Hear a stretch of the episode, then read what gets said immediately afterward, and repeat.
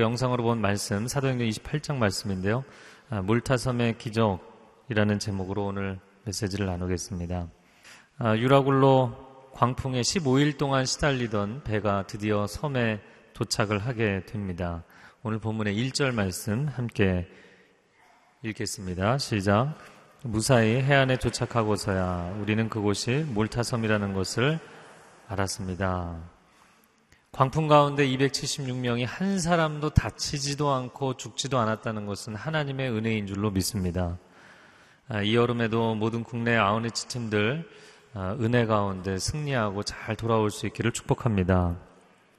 예, 그들이 탔던 배는 모래 언덕에 부딪혀서 좌초되고 또 선미는 풍랑에 깨어지고 예, 그러나 군인들과 선원들, 죄수들은 전부 바다에 뛰어들어서 헤엄을 쳐서 섬에 예, 들어왔습니다. 그리고 나서 이 섬을 보니까 몰타 섬이었다. 몰타 섬은 고대에는 멜리데 섬이라고 불렸던 섬입니다. 이탈리아 반도 밑에 시칠리아, 시실리 섬이 있고 그 섬 밑에 100km 정도 내려오면 이 몰타 섬이 있습니다. 제주도 밑에 남쪽에 마라도가 있는 것처럼 그렇게 위치해 있는 섬입니다. 기원전 천년경 페니케아인들이 이곳에 어, 들어와서 식민지를 건설했지만 로마 제국이 전쟁을 통해서 이 땅을 차지하게 되고 어, 통치를 하게 되었죠. 아, 저는 이 바울의 인생을 묵상하면서 정말 15일 동안 도대체 이 배가 어느 방향으로 가는지도 모르게 표류를 했잖아요. 아, 그런데 지중해 바다 한가운데서 좌초되지 않은 것도 참 놀라운 은혜고 그리고 흘러 흘러 어디를 가는지도 모르고 와봤더니 그들의 목적지인 로마 바로 밑에 와 있었어요. 야, 정말 이것도 놀라운 하나님의 은혜라고 생각이 됩니다. 여러분, 우리가 인생의 고난의 세월을 표류하면서 살아갈 때는 내가 이렇게 인생을 허비하는 것 같고 도대체 인생이 어느 방향으로 가는 건지 알지 못하겠고 그런 상심하는 마음이 생깁니다. 그러나 우리는 철저한 하나님의 계획된 시간 속에 살아가고 있는 줄로 믿습니다. 사실 사도 바울이 이 사건을 비롯해서 굉장히 많은 고생을 했습니다. 동족의 박해, 이방인의 박해, 또 강의 위험, 바다의 위험, 광야의 위험, 감옥에 갇힌 것도 여러 번이고, 매를 맞은 것도 여러 번이고, 죽을 뻔한 위기도 여러 번 맞았었습니다. 자, 그런데 그의 인생을 보면서, 야, 이렇게 죽을 뻔한 위기와 많은 환란을 겪으면서도 또 살아나는 거예요. 또 살아나요. 액션 영화를 보면은 좀 개연성이 떨어지잖아요. 그러니까 뭐 폭탄이 떨어지고 총알이 빗발치고 건물이 무너지고 사람들 다 죽어가는데 주인공만 안 죽어요. 어떻게 이건 좀 너무 심한 거 아닌가? 그런데 바울의 인생을 보면 딱 그래요. 너무 개연성이 떨어져요. 도대체 어떻게 이렇게 인생을 사나?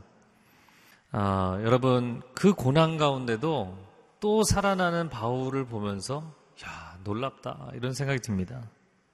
저렇게 인생이 힘든데 저렇게 고난 가운데 있는데 어떻게 또 살아났지? 여러분 우리 하나님의 자녀들입니다. 고난 때문에 놀라는 것이 아니라 그 고난 속을 뚫고 나와서 살아나는 하나님의 사람들 때문에 세상이 놀라게 되는 역사가 있기를 바랍니다. 자, 그 다음 2절 말씀 한번 같이 읽겠습니다. 그 섬 원주민들은 우리에게 각별한 친절을 베풀어 주었습니다. 또 비가 오고 추웠기 때문에 불을 지펴주며 우리 모두를 맞아 주었습니다. 처음 보는 원주민들이 그죠 배에서 내려온 사람들은 좀 경계했겠죠. 처음 보는 원주민들이 각별한 특별한 친절을 베풀었다. 우기이기 때문에 비가 여전히 오고 있었고 날씨가 굉장히 추웠습니다. 불쌍히 여겨서 원주민들이 불을 지펴 주었다는 것이죠. 헬라인들이 볼 때는 열등하게 여겨서 어, 오늘 본문에 보면 원주민들이라는 이 표현이 헬라 원어로 바베리안이라는 단어입니다. 그러나 실제 만나봤더니 그렇게 미개한 사람들도 아니고 굉장히 친절한 사람들이었다라는 것이죠. 여러분 아우니치를 정말 매해마다 이렇게 가보면 오히려 아우니치를 가는 팀들은 하나님의 사랑과 복음을 전해줘야지 이러고 갔지만 원주민들을 만날 때 굉장히 긴장해요. 근데 오히려 우리를 맞이하는 원주민들은 처음 맞이하는데도 얼마나 친절하게 해주는지는 모릅니다. 어, 제가 한 20년 전에 파파뉴기니에 그 성경 번역 선교하시는 선교사님을 방문한 적이 있습니다. 이분이 와이마 부족이라고 해변가에 있는 마을 사역을 하시는데 그 마을에 찾아간 적이 있어요. 어, 그 마을에서 한 어르신의 이제 초대를 받아서 저녁 식사를 하러 갔는데요.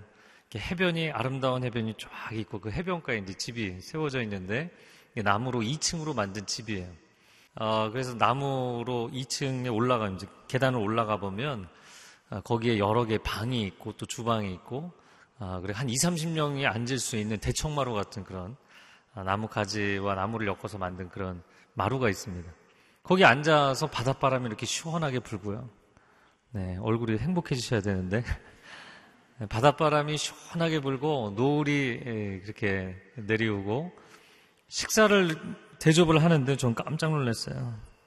그 바닷가 앞에 이제 뻘이 한쪽에 있는데 뻘에서 잡아 올린 바닷개로 요리를 해서 갖다 주고요. 이 생선, 그 생선이 갈릴리에서 먹어봤던 베드로 생선하고 굉장히 비슷한데 그 생선 튀김을 또 올려주고 이 얌이라고 이 감자 비슷한 그 뿌리 음식이 있습니다. 근데 워낙 비옥하니까요. 이 사람들 열심히 그렇게 농사하지도 않아요. 던져놓으면 커요. 뭐 뿌리 음식이 얼마나 크게 열매가 맺히는지 모릅니다. 또그 얌을 또 끓여서 삶아서 줍니다.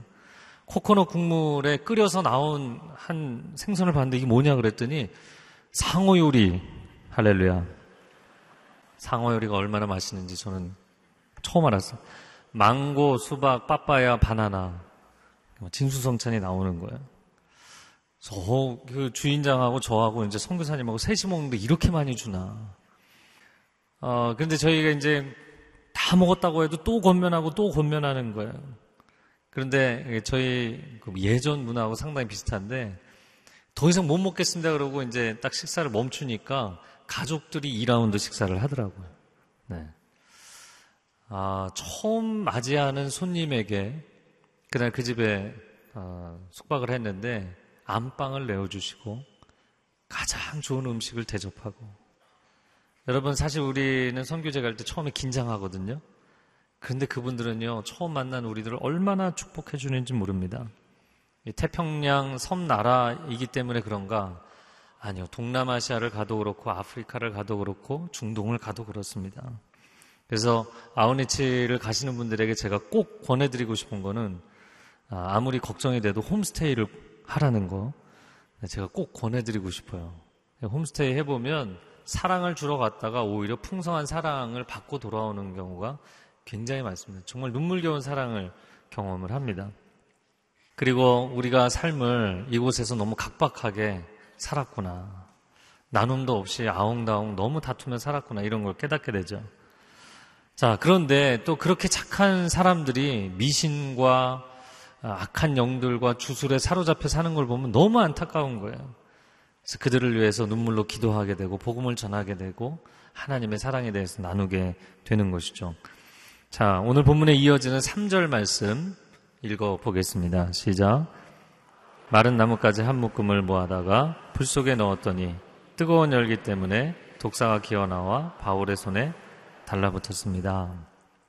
야, 이제는 살았다 안도의 한숨을 내셨을 텐데 그 순간 불상사가 생긴 것입니다. 바울이 예, 불 지피는 것을 돕겠다고 나뭇가지를 한 묶음 모아다가 던졌는데 그 안에 독사가 있어서 뜨거운 열기 때문에 독사가 기어나와서 바울의 손을 물었다는 거죠. 여러분 그냥 뱀도 아니고 독사이기 때문에 죽는 건 시간 문제입니다.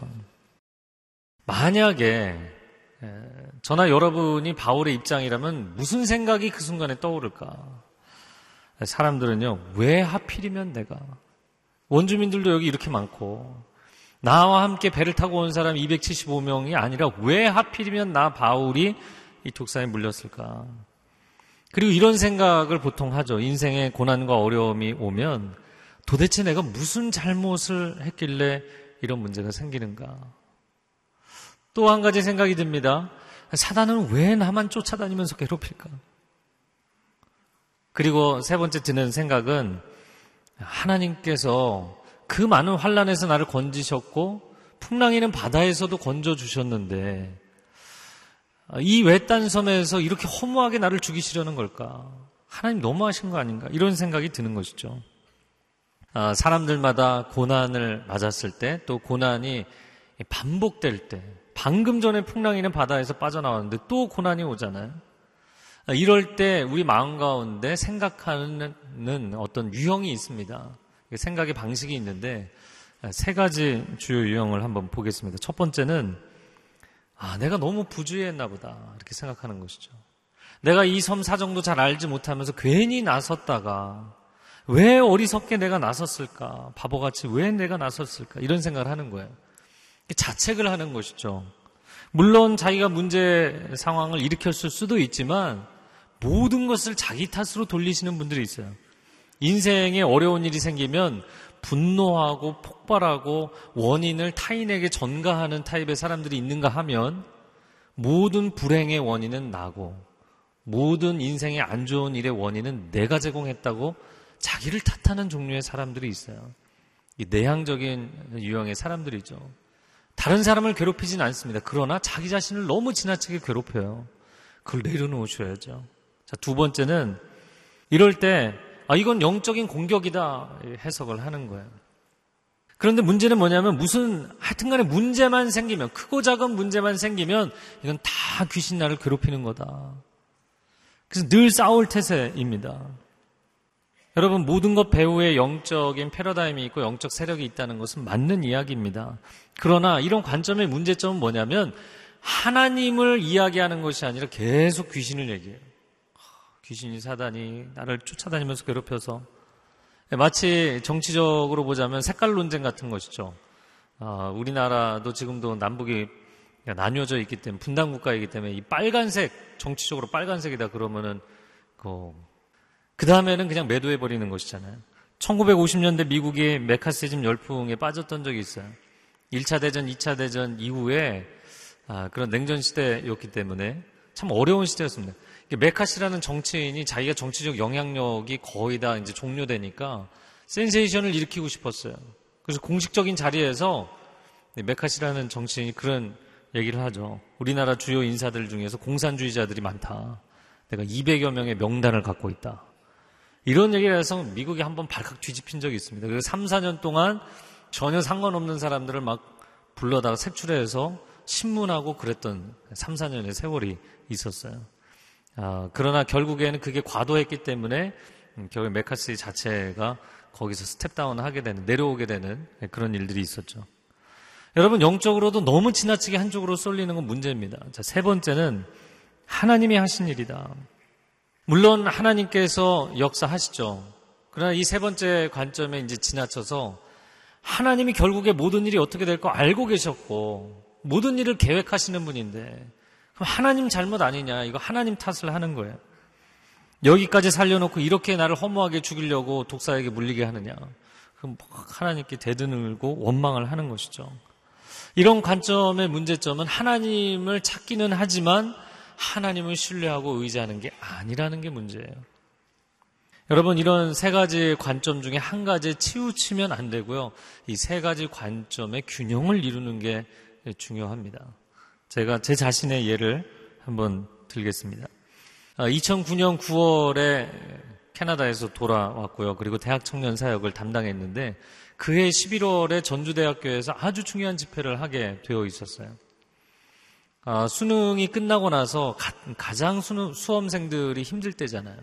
그때 그 수험생들을 천 명을 초대해서 전주대학교에서 집회를 하며 격려하는 그런 자리였습니다.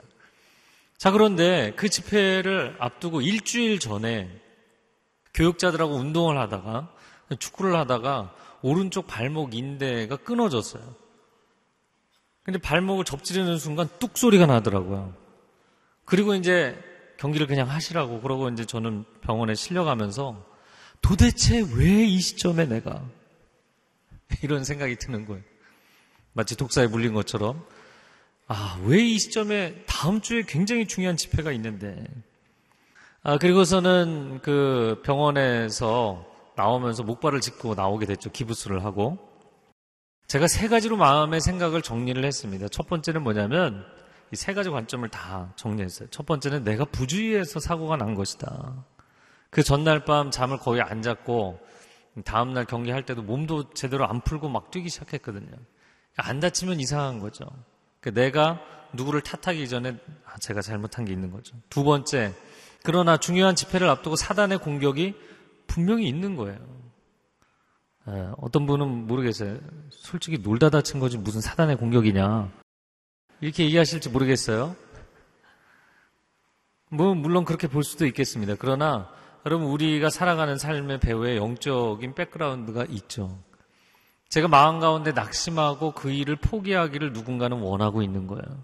세 번째, 하나님의 섭리가 있다.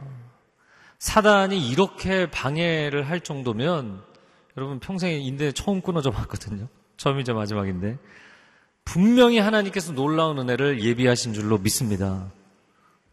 그참 사역을 하면서 정말 중요한 일이 있을 때마다 그렇게 공격을 하는 것을 경험합니다.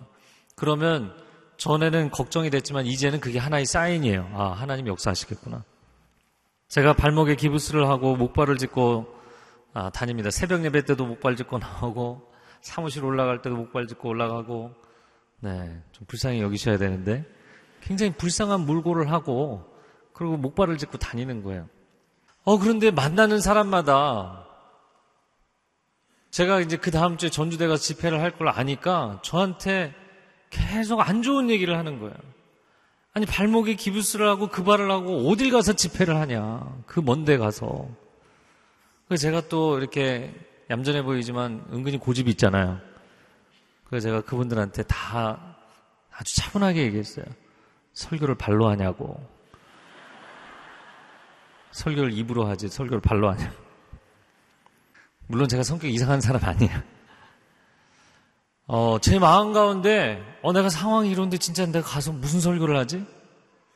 그게 아니라 정말 하나님이 기뻐하시는 일이라면 이걸 해야 된다. 이런 마음이 있었어요.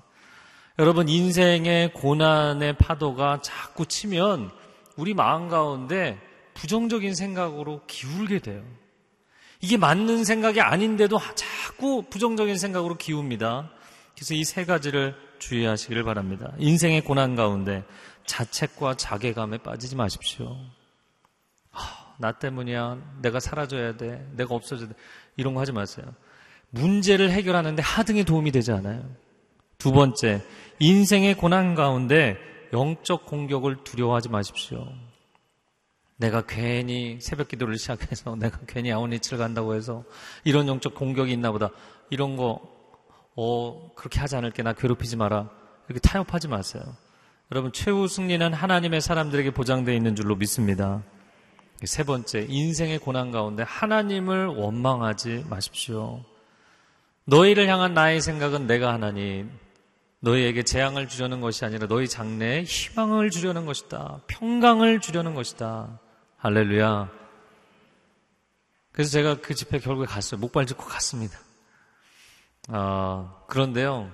좀 많은 집회를 해봤지만 정말 잊을 수 없는 밤이었어요. 집회 끝나고 올토콜링 단으로 하나님 앞에 자신의 삶을 구별하기 원하시는 분들 나오십시오. 근데 천 명이요. 달려오듯이 올라오는 거예요. 정말 그날 하나님 놀라운 은혜를 베풀어 주셨어요. 여러분, 여러분의 인생의 고난이 고난으로 끝나지 않을 것입니다. 하나님의 구원의 역사로 쓰임받을 줄로 믿습니다. 자, 이어지는 4절 말씀 같이 읽겠습니다. 원주민들은 독사가 바울의 손에 매달려 있는 것을 보고 서로 수군거렸습니다. 이 사람은 살인자가 분명하다. 정의의 여신이 그를 살려두지 않나 보다. 자, 문제가 발생하자 원주민들은 인과응보식으로 생각합니다. 이 정의의 여신, 그들이 믿는, 오늘날로 얘기하자면 하여튼 정의의 잣대로 판단을 한 거예요. 분명히 저 사람이 죄가 있으니까 저런 어려움을 당한 거다. 여러분, 우리가 성도들 간에도 자기 어려움을 나누고 위로해주고 상담하고 어, 기도해주고 다 좋습니다. 그러나 여러분, 간곡히 부탁드리는 것은 절대로 남의 고난에 대해서 임과응보식으로 해석하지 마세요. 저 사람 분명히 죄가 있으니까 벌을 받은 것이다. 죄와 벌이라는 것은 뭐 책 제목이기도 하고 당연히 맞는 개념이죠. 죄에 대한 벌이죠. 그러나 또한 틀린 말이기도 합니다. 인간이 사용할 수 없는 표현이기도 해요. 왜냐하면 우리가 죄를 지을 때마다 하나님이 쫓아다니면서 벌을 내리셨으면 이 땅에 살아남을 사람은 아무도 없기 때문이에요. 여기 아무도 없었을 거예요. 저를 포함해서. 여러분, 우리가 죄를 짓고 그에 대한 하나님이 책망을 하시는 그 모든 심판의 문제는 사람에게 달려있는 것이 아니라 하나님의 주권에 달려있는 줄로 믿습니다. 누군가가 재정난을 겪고 누군가가 부부의 갈등을 겪고 누군가가 질병에 빠지고 누군가는 자녀가 방황하고 앞에서는 위로해 주는 것 같은데 뒤에서는 수군거리면서 분명히 저 사람 뭔가 잘못했으니까 저런 일이 생기지. 이렇게 얘기하지 마시라는 거예요. 왜냐하면 성경에도 그런 케이스가 나오고 우리 삶에서도 아무런 기여한 바가 없어도 고난 가운데 들어갈 때가 있어요. 사도 바울이 오늘 뭔가를 잘못했기 때문에 그의 인생에 독사에게 물리는 이런 공공에 처하게, 공경에 처하게 된 것이 아니라는 것이죠. 자, 그런데 하나님께서 이 사건을 반전시키십니다. 그게 5절과 6절의 말씀인데요. 읽어보겠습니다. 시작. 그런데 바울은 그 뱀을 불 속에 떨어버렸고 아무런 상처도 입지 않았습니다. 사람들은 그가 몸이 부풀어 오르거나 갑자기 쓰러져 죽을 것이라고 생각했지만 오래 기다려봐도 아무 일 없는 것을 보고는 생각이 바뀌어 바울을 신이라고 말했습니다. 독사에 물렸으면 시간이 지나면서 독이 온몸에 퍼져 죽는 게 당연한데 안 죽는 거예요. 야, 사람이 아닌가 보다, 신인가 보다. 근데 이 원주민들이 그렇게 바울을 주목했어요. 여러분, 기적이 나타나고 초자연적인 역사가 나타나면 그 역사를 일으키신 하나님을 바라봐야 되는데 우리는 그 기적 자체를 바라보고 사람을 주목한다는 것이죠. 여러분, 여러분의 삶 가운데 하나님의 역사가 나타날 때 하나님을 바라보고 하나님을 찬양하기를 바랍니다. 자, 사도행전을 쭉 읽으면서 사실 오늘 본문에도 두 가지 기적이 나타났고요. 이후에 보블리오라는 추장의 집에 그 아버지 열병을 치유해 주는 장면이 나오고요. 사도행전을 우리가 쭉 훑어보면서 굉장히 많은 기적이 나타났어요. 근데 오늘날 우리가 기도할 때 기적이 많이 나타나는가? 여러분, 여러분, 오늘날 우리가 기도할 때 기적이 잘 나타나나요? 잘 안 나타나요. 근데 또 재밌는 것은요, 성교제를 가서 아우니치를 가고 성교제에 사역하다 보면 기적이 많이 나타나요. 신유 역사도 많이 나타나요. 도대체 무슨 차이점일까? 아, 그러면 그때는 초대교회 시절이고 지금은 현대이기 때문에 아닌가? 그런 시대의 문제가 아니라는 거죠. 지역에 따라서 영적인 그 대립 구도가 강한 곳일수록 영적인 사건들과 역사들도 많이 나타나거든요. 오늘날에도 그런 일들이 많이 일어나고 있어요. 그럼 어떤 차이인가? 이것이 오늘 메시지의 가장 중요한 핵심입니다. 마가복음 16장 15절에서 18절 말씀, 어, 4절, 좀 긴 4절이지만 같이 읽어보겠습니다. 시작. 또 이르시되, 너희는 온 천하에 다니며 만민에게 복음을 전파하라. 믿고 세례를 받는 사람은 구원을 얻을 것이요 믿지 않는 사람은 정죄를 받으리라. 믿는 자들에게는 이런 표적이 따르리니 곧 그들이 내 이름으로 귀신을 쫓아내며 새 방언을 말하며 뱀을 집어 올리며 무슨 독을 마실지라도 해를 받지 아니하며 병든 사람에게 손을 얹은즉 나으리라. 아멘. 오늘 일어난 사건 그대로를 말씀하고 있는 게 마가복음 16장에 나오는 말씀이에요.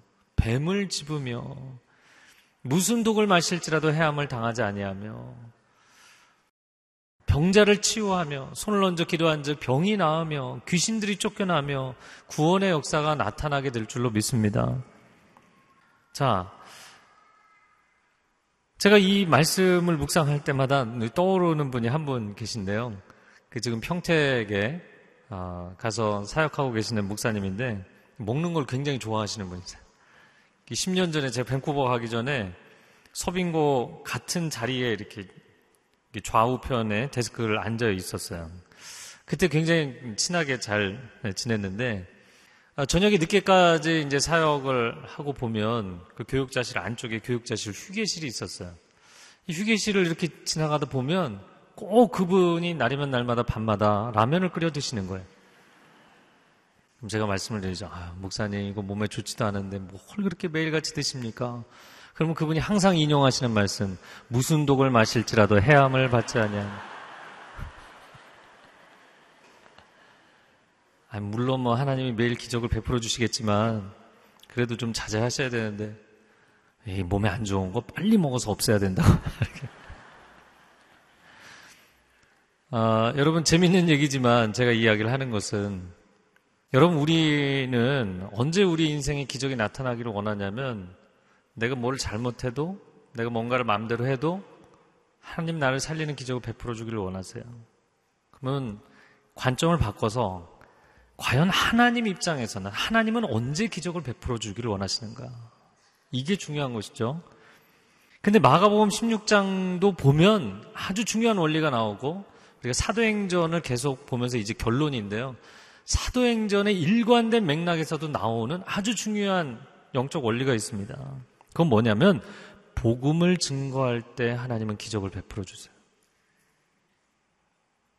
너희는 온 천하에 다니며 만민에게 복음을 전파하라. 그냥 믿는 사람에게 이런 역사가 나타난다고 얘기하신 게 아니라 목숨 걸고 복음을 전할 때 하나님이 도와주실 것이다. 하나님이 살아계시다는 것을 보여주시기 위해서 하나님이 영혼들을 구원하신다는 것을 보여주시기 위해서 온 천하에 다니며 복음을 전할 때 하나님의 기적이 나타날 줄로 믿습니다. 영혼 살리는 일을 할 때, 나라와 민족을 구원하는 일을 할 때, 그때 하나님이 발벗고 나서서 도와주신다는 거예요. 단순히 기적을 위한 기적이 아닙니다. 예수 그리스도의 피 묻은 십자가 복음을 증거할 때 하나님이 도와주세요. 오늘날 성도들이 신유와 기적과 은사 집회 몰려갑니다. 그러나 하나님 앞에 구체적으로 영혼을 살려내겠다는 그런 어떤 선교적인 복음적인 하나님이 기뻐하시는 사역에 대한 헌신의 목적이 없이 그냥 아무 이유 없이 받고자 하는 은사, 받고자 하는 능력, 이거는 우리의 영혼을 망가뜨리게 돼 있어요. 신앙은 자극적인 엔터테인먼트가 아닙니다. 좀 더 자극적이고, 좀 더 뭔가 충격적이고, 좀 더 놀라운 은혜를 내게 허락해달라. 근데 그런 은혜 받고 나가서 그 은혜 나누지 않아요. 그 은혜로 섬기지 않아요. 그 은혜로 내 가족도 품지 않아요.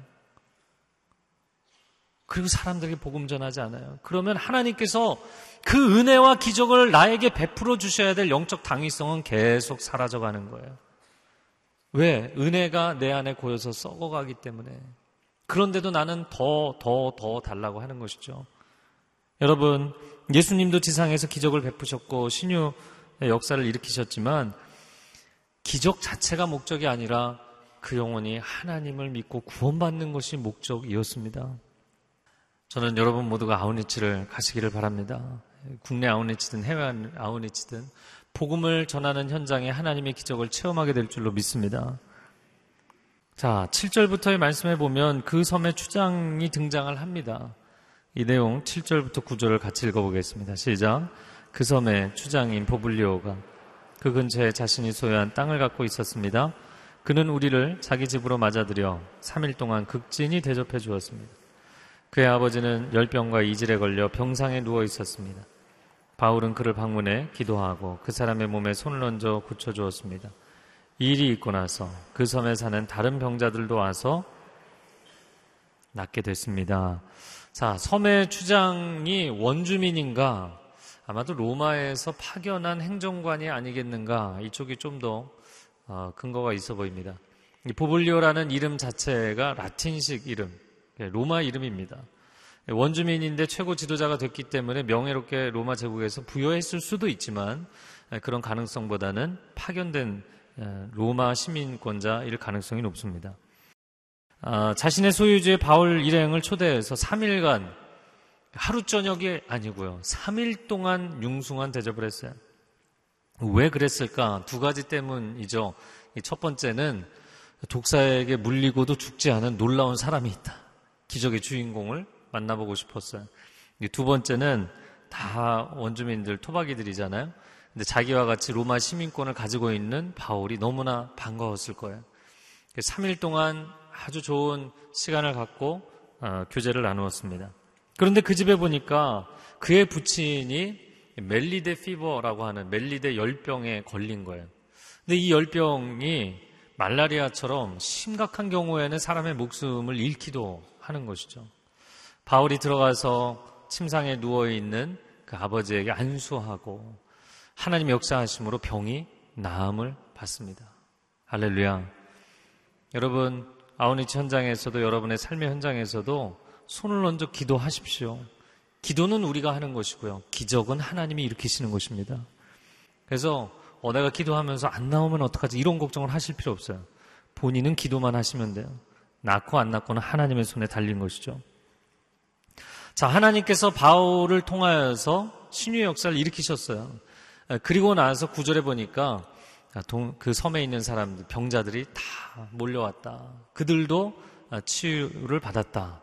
자, 그런데 구절에 나오는 이 치료를 받았다라는 이 표현은 병이 나음을 얻었다는 것은 의료적인 치료를 의미하는 단어입니다. 그래서 이 사도행전을 쓴 사람이 누구죠? 의사 누가죠. 그래서 보볼리아의 부친의 경우에는 바울을 통해서 놀라운 기적이 나타났고 또 누가가 그곳에서 의료 사역, 의료 선교 사역을 했던 것으로 보입니다. 이제 말씀을 마무리를 하겠는데요. 바울의 인생, 그 풍랑이는 바다에서 15일 동안 고생을 하고 이제 안전하게 섬에 도착을 했더니 또 섬에서 독사에게 물리고 왜 이렇게 내 인생은 고난의 연속일까? 여러분, 여러분의 삶이 평탄하기를 원하시죠? 네, 반응을 안 하시네요. 우리 다 평탄하기를 원하죠. 고난이 없었으면 좋겠죠. 아, 고난은 우발적인 사고라도 그냥 좀 나를 비켜갔으면 좋겠죠. 그러나 여러분 그 고난의 사건조차도 하나님은 구원의 역사를 위한 도구로 쓰신다는 것이에요. 이 독사 사건이 아니었다면 추장을 만날 일이 없었고요. 추장을 만나지 않았다면 그의 도움으로 로마까지 안전하게 항해하기는 쉽지 않았을 것입니다. 우리는 굉장히 좁은 관점에 숲 전체가 안 보여요. 왜 하나님 이런 일이 일어나야 됩니까? 나 이거 싫습니다. 라고 이야기하지만 하나님은 그 사건을 통해서 또 다른 길을 열어주시고 또 다른 길을 열어주시는 것이죠. 하나님은 당신이 하나님의 사명을 감당할 때 기적을 베풀어 주시고 길을 열어 주시는 줄로 믿습니다. 자, 그 이후에 사실 저는 오늘 본문의 내용도 참 은혜가 있지만 그 이후에 몰타섬이 어떻게 되었는가. 어, 여기 더 은혜를 받았어요. 기독교 전승에 의하면 보볼리오라는 사람이 오늘 본문에 등장했는데 그가 이 섬의 최초의 감독, 비숍이 됩니다. 그가 3일 동안 바울을 만난 것이 그냥 만난 것이 아니었던 것이죠. 아, 예수 그리스도를 영접하게 되고 신실한 신앙인이 되고 그곳의 사람들을 영적으로 이끌어가는 지도자가 됩니다. 그리고 박해 시절에 그는 순교하게 되죠. 또 멜리데 섬에서 문화인류학적으로 여러 가지 발굴도 있었는데 카타콤이 발견이 됐습니다. 로마에서뿐만 아니라 몰타 섬에서도 발견됐어요. 박해 시대에 크리스찬들이 자신들의 신앙을 지키기 위해서 지하교회 생활을 했던 것이죠. 네, 그곳이 몰타 섬입니다. 오늘날 이 몰타 섬에 33만 5천 명의 인구가 있는데요. 놀랍게도 100% 크리스찬입니다. 여러분, 물론 이탈리아가 가톨릭 국가이기 때문에 상당수이지만 100%가 크리스찬인 데는 상당히 드문 것이거든요. 우리 인생에 우연은 없습니다. 우리의 삶은 하나님의 섭리로 가득한 줄로 믿습니다. 이 시간 함께 기도하겠습니다. 우리에게 비전이 있고 하나님 주신 사명이 있기 때문에 그냥 로마로 바로 직행하면 좋겠죠. 굳이 바다를 표류해야 되고 알지도 못하는 섬에 이르러야 되고 시간을 허비하고 필요 없는 자리라고 생각합니다. 그러나 하나님은 나의 그 고난의 시간을 회복하심으로 놀라운 구원의 역사를 이루신 줄로 믿습니다. 하나님, 인생의 고난의 시간을 지나가고 있는 사람들을 위로하여 주옵소서. 주저앉지 않게 하시고 포기하지 않게 하시고 다시 일어서게 하여 주옵소서. 그러나 내가 세상적인 욕심으로 고난받는 것이 아니라 이제 주를 위해 고난받고 복음을 위해 고난받는다면 주님 나의 인생에 기적을 베풀어 주실 줄로 믿습니다. 함께 통성으로 기도하겠습니다. 사랑하는 주님, 주님의 은혜를 구합니다.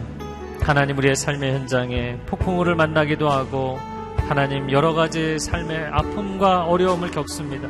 사람으로 인하여 환경으로 인하여 사건들로 인하여 어려움을 겪습니다.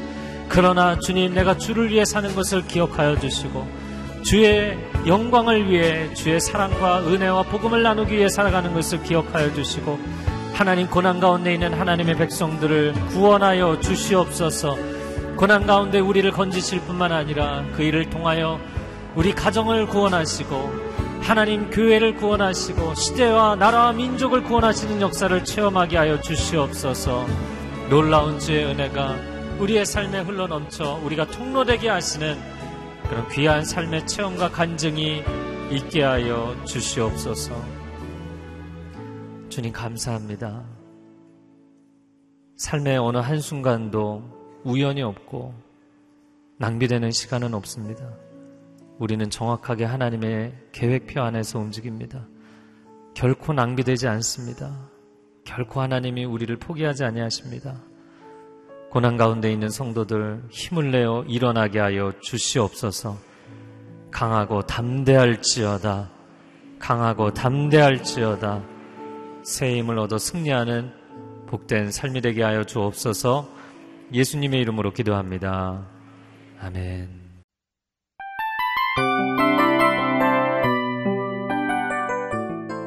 이 프로그램은 청취자 여러분의 소중한 후원으로 제작됩니다.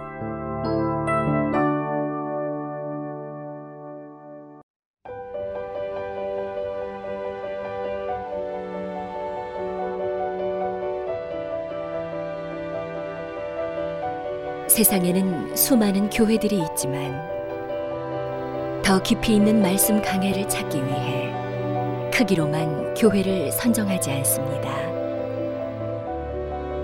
보다 좋은 영적 콘텐츠를 더 많이 나누기 위해 방송비를 받지 않습니다. 1년 365일 복음만 전하고 싶어서 우리는 광고를 하지 않습니다. 온누리의 복음을 땅끝까지 CGN TV와 함께 땅끝 성교사가 되주세요.